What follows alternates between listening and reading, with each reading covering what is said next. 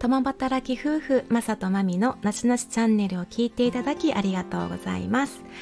今日はマミがお送りします。以前マインドフルネスをね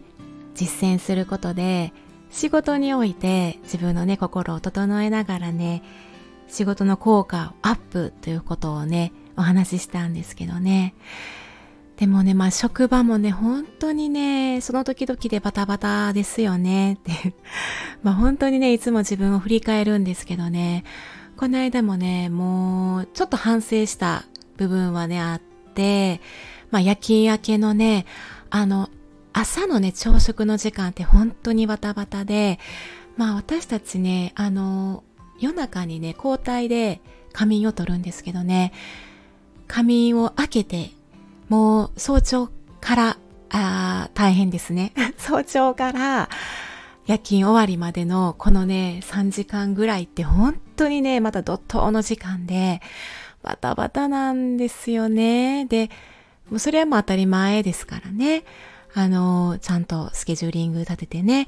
ちゃんとタイムマネジメントして、優先順位をね、ちゃんと立ててっていうふうに、ただね、やっぱ予測できない事態っていうのもあるんですけど、うん、まあ本当に、例えば、そうだな、例えばですけど、まあある方、患者さんがね、ちょっと急変したとか、患者さんの容体がちょっと思わしくないとかね、その患者さんに時間を費やさないといけない。で、それが本当に朝の7時半とか、もう朝食の時間になってても、そこにかかってしまうとか、うん。で、例えば、それ以外でも病棟外でちょっと人手不足だからそっちに行かないといけないとかなったら、病棟内での看護師の人が少なくなった上で回さないといけないとか、わーってなった時に、こう自分のね、自分も余裕がなくなるんですよね。あ、時間内にこれを終わらさないといけないっていうのにとらわれて、雑になっちゃうとか、まあ、焦った状態の対応になっちゃうとか、その結果患者さんにその幸せがいってしまったりして、患者さんにちょっと不快な対応になっちゃったりとか、っていうのを自分振り返るとね、あそこあかんかったなってなって、本当にね、もうそれの繰り返し なので。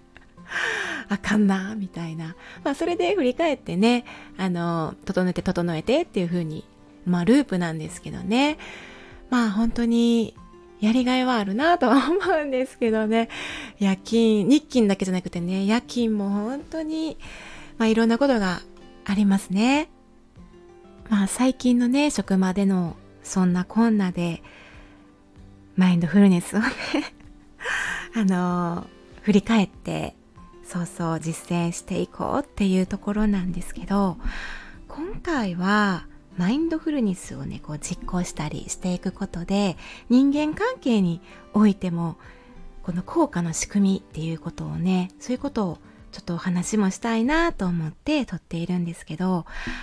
あのまあそもそもまあ改めてもう一度マインドフルネスってどんなものなんかなっていうのを改めてちょっとお話ししたいんですけどあの多分ねこれ人とか例えばこれを実践している組織とか企業さんとかいろんな目的は違うみたいなんですね。で私にとってのなんか勉強の目的っていうのも私にとっての意味合いがあるっていうことなんでね。私が学んでいる上でこう解釈しているものとして、まマインドフルネスってイコール瞑想法とかいうイメージが結びつくと思うんですけどもともとはまあそれは実践という中にはあるんですけどマインドフルネスって心の状態こう気が散っているとは逆に目の前のことにただただ集中している状態っていうふうに言えるということででそうすることによって脳の疲労も減って集中力とか想像力幸福感っていうのが高まってとかねでそういうことがあの科学的にもそういう研究で明らかになってきているよってことですね。私もねこういうことを最近知ってきたのがあの企業さんの中でも例えば Google とかの企業内で、えー、研修としてマインドフルネスをもう取り入れていると。で本も出ているみたいなんですよね。企業としてマインドフルネスを取り入れる目的っていうのも実践されている内容までね、まあ、詳しくわからないんですけども例えばそういう瞑想法やったり自己を整えるっていう実践の中でこう自己認識力とか創造性とか人間関係力とかいろんな能力っていうのを高めるっていう、うん、なんかそういうやっぱり効果的だよっていうところが研究でも現れているってところで Google さんやったり、まあ、Yahoo とかアメックスさんとかいろんな海外とかの企業でも取り入れられてるみたいですね。ちょっと詳しくはね詳しいとこまで分かんないんですけど私個人的にはあのうんまあ日常生活の中でいくらでも取り入れられるんだなってことを知った上で毎日の暮らしの積み重ねなんでねそういうあの幸福感っていうのも増していくよっていうところでまあうん生活をね丁寧に行っていくこと日々を大切にね生きていくこと自分のねあの心地よい環境とか人とかあの場所とかね自分が望む環境っていうところで心地よく生活をする。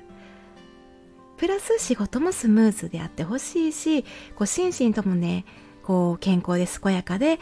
そういう状態でありたいっていうのがなんかね自分の望みでもあるのでこういうことをね行っているというところです。前置きが長くなったんですがちょっとまあ本題なんですが、以前ね仕事編ってことでねお仕事での効率アップみたいな内容で紹介したいろんな脳の変化っていうのが人間関係でもいい効果があるよっていうねお話をしたいと思います。これもね本当に私も今学んでいるところなんですけどもまず人への気配り優しさがアップするみたいなね話でして人の気持ちにこう敏感になるっていうことですね。えっとね、まあ、前回もねこう脳のね神経ネットワークのことをお話ししたんですけどもセイリエンスさんっていうね司令官とセントラルちゃんっていうねハイパフォーマーっていうねなんかもういろいろあの横文字でねわからないわかりにくいんですけどねこの結びつきが高まると相手の誰かの人のためにね何をすべきかっていうのを考えたり行動を移すっていうことがねなると、まあ、活性化による影響だということでこのね右内側前頭葉眼下節ってこう右の目の奥のことですかねここがね活性化するんですって。で人の気持ちにこう敏感になったりねこう援助とか支援の行動をとるっていうことそれを流してくれるよっていうこととあれこれねまた考えを巡らせるっていうデフォルトちゃんその活動も抑えているのであの注意資源っていうのをこうまあ目を目配りとかね心配りっていうのを周囲の人に咲くことができるということですね。他者のことも考えられるようなスペースというか余白というか余裕がなんかできているのかなそういう状態なのかなと思うので自分だけの悩みだけにグワってなってるんじゃなくてそのことばかり考える時ってそうそうそう他の人まで考える考えが及ばないんですけどもそういうことがなくなってね誰か周りの方とか友達とかね目の前の方の悩みとかまで気が回るようになるみたいな。ね。うん。そしてもう一つがね穏やかさアップっていうことがあるということでまあそういう脳の、ね、変化によって不安恐怖っていうのを引き起こす扁桃体が小さくなることでね、うん。えー、イライラしたりとかヒステリックな反応を起こすってことが減ると。うん。だからこう穏やかになるみたいですね。周りがね、あ、穏やかな人やな、みたいな感じな印象になるみたいですね。あともう一つはコミュニケーション力アップっていうね。で、前回、えー、お話しした短期的な記憶のところ、あと情報処理力を司るっていう、えーとセントラルちゃんというのが活性化することで相手の話をしっかり覚えてますと。でその時々によって適切なリアクションがね反応とかできるよってことでまあ本当にイコールコミュニケーション力アップ、うん、なるんだなってことですね。本当に実際にまああのこういう精神科さんで取り入れられるようなこういう行いを行うことであのマインドフルネスをねこう実践していくことでも周囲の人との関係が良くなったって話す人が多いみたいですね。なんかこうね説明しててもねなんかうん自分で聞いててもねなんか分かりにくい説明やなって思っちゃうぐらい。でねちょっとこれをねまとめてみますとはい。まあ、マインドフルネスを実践することでシーリウスちゃんとねセントラルちゃんの結びつきが高まるってことでこのデフォルトちゃんがね低下するよってことで、えっと、周りに目配り気配りができる注意資源が余るよっていうこと。プラス、えー、このね右内側前頭眼科施設右目の奥のところのねここの領域っていうのが活性化するのですぐ適切な行動が取れたりとか人の気持ちに敏感になれますってことでイコールね人への気配りとか優しさがアップしますってことですね。で同時に扁桃体がこう低下するので不安や恐怖っていうか、ね、過度にね反応しなくなるってことで穏やかさがアップでまた海馬っていうところが活性化することで短期的な記憶力の改善あとこのセントラルちゃんがね活性化することでワーキングメモリーも改善することでイコールねコミュニケーション力アップだよっていうことが言われています。まあ本当にこう穏やかな人ってね周囲に見回すとねいるかなと思うんですけどもまあそういう方の思考やったりね行いとかなんか見てみるのもいいかもしれないですよね。なんかね本当に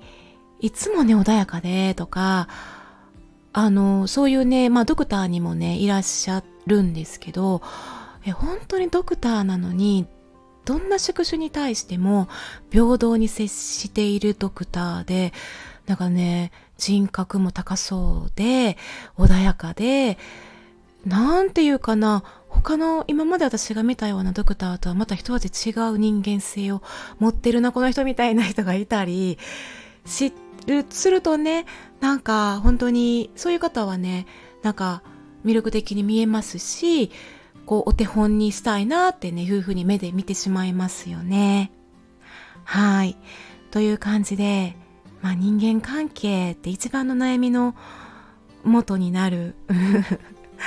悩みの原因で一番多いのが人間関係やと思うので、そういうところもね、なんか私も日々ね、いろんな自分をまずまあ人をね、変えるってことは絶対できないので、まずね、いつも自分にあの矢印を向けて自分を変えるってことは認識はしているんですけどね。まあそういうところで私も今いろんな、うん、心を整えたりとかね、向き合っていっていますので何かご参考になればいいなと思っています。ここまで聞いていただいてありがとうございました。次回またお会いしましょう。まみでした。さようなら。